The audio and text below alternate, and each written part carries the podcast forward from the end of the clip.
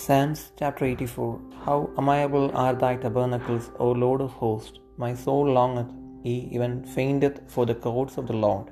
My heart and my flesh crieth out for the living God. Yea, the sparrow hath found an house, and the swallow a nest for herself, where she may lay her young, even thine altars, O Lord of hosts, my King and my God. Blessed are they that dwell in thy house, they will be still praising thee. Blessed is the man whose strength is in thee, in whose heart are the ways of them, who passing through the valley of Baca make it a well. The rain also filleth the pools. They go from strength to strength. Every one of them in Zion appeareth before God. O Lord God of hosts, hear my prayer. Give ear, O God of Jacob. Behold, O God our shield, and look upon the face of thine anointed.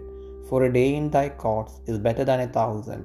I had rather be a doorkeeper in the house of my God than to dwell in the tents of wickedness.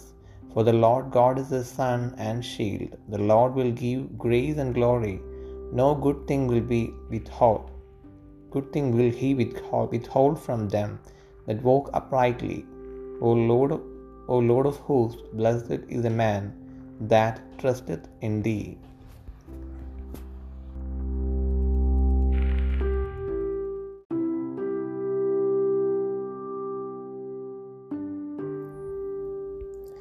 സങ്കീർത്തനങ്ങൾ എൺപത്തിനാലാം അധ്യായം. സൈന്യങ്ങളുടെ യഹോവയെ തിരുനിവാസം എത്ര മനോഹരം. എന്റെ ഉള്ളം യഹോവയുടെ പ്രാകാരങ്ങളെ വാഞ്ചിച്ച് മോഹിച്ചു പോകുന്നു. എന്റെ ഹൃദയവും എന്റെ മാംസവും ജീവനുള്ള ദൈവത്തെ നോക്കി ഘോഷിക്കുന്നു. കുരികളൊരു വീടും മീവൽ പക്ഷി കുഞ്ഞുങ്ങൾക്ക് ഒരു കൂടും കണ്ടെത്തിയിരിക്കുന്നു. എന്റെ രാജാവും എന്റെ ദൈവവുമായ സൈന്യങ്ങളുടെ യഹോവേ നിന്റെ യാഗപീഠങ്ങളെ തന്നെ. നിന്റെ ആലയത്തിൽ വസിക്കുന്നവർ ഭാഗ്യവാന്മാർ അവർ നിന്നെ നിത്യം സ്തുതിച്ചുകൊണ്ടിരിക്കും.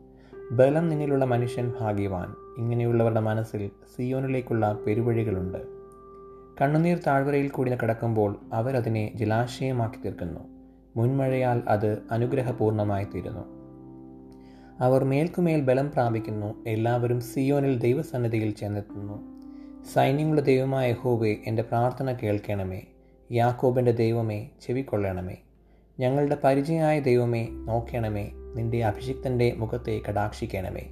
നിന്റെ പ്രാകാരങ്ങളിൽ കഴിക്കുന്ന ഒരു ദിവസം വേറെ ആയിരം ദിവസത്തേക്കാൾ ഉത്തമമല്ലോ.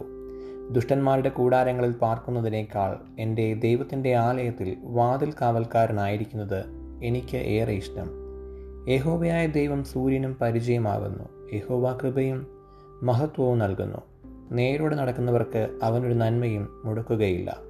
സൈന്യങ്ങളുടെ യഹോബി നിന്നിൽ ആശ്രയിക്കുന്ന മനുഷ്യൻ ഭാഗ്യവാൻ.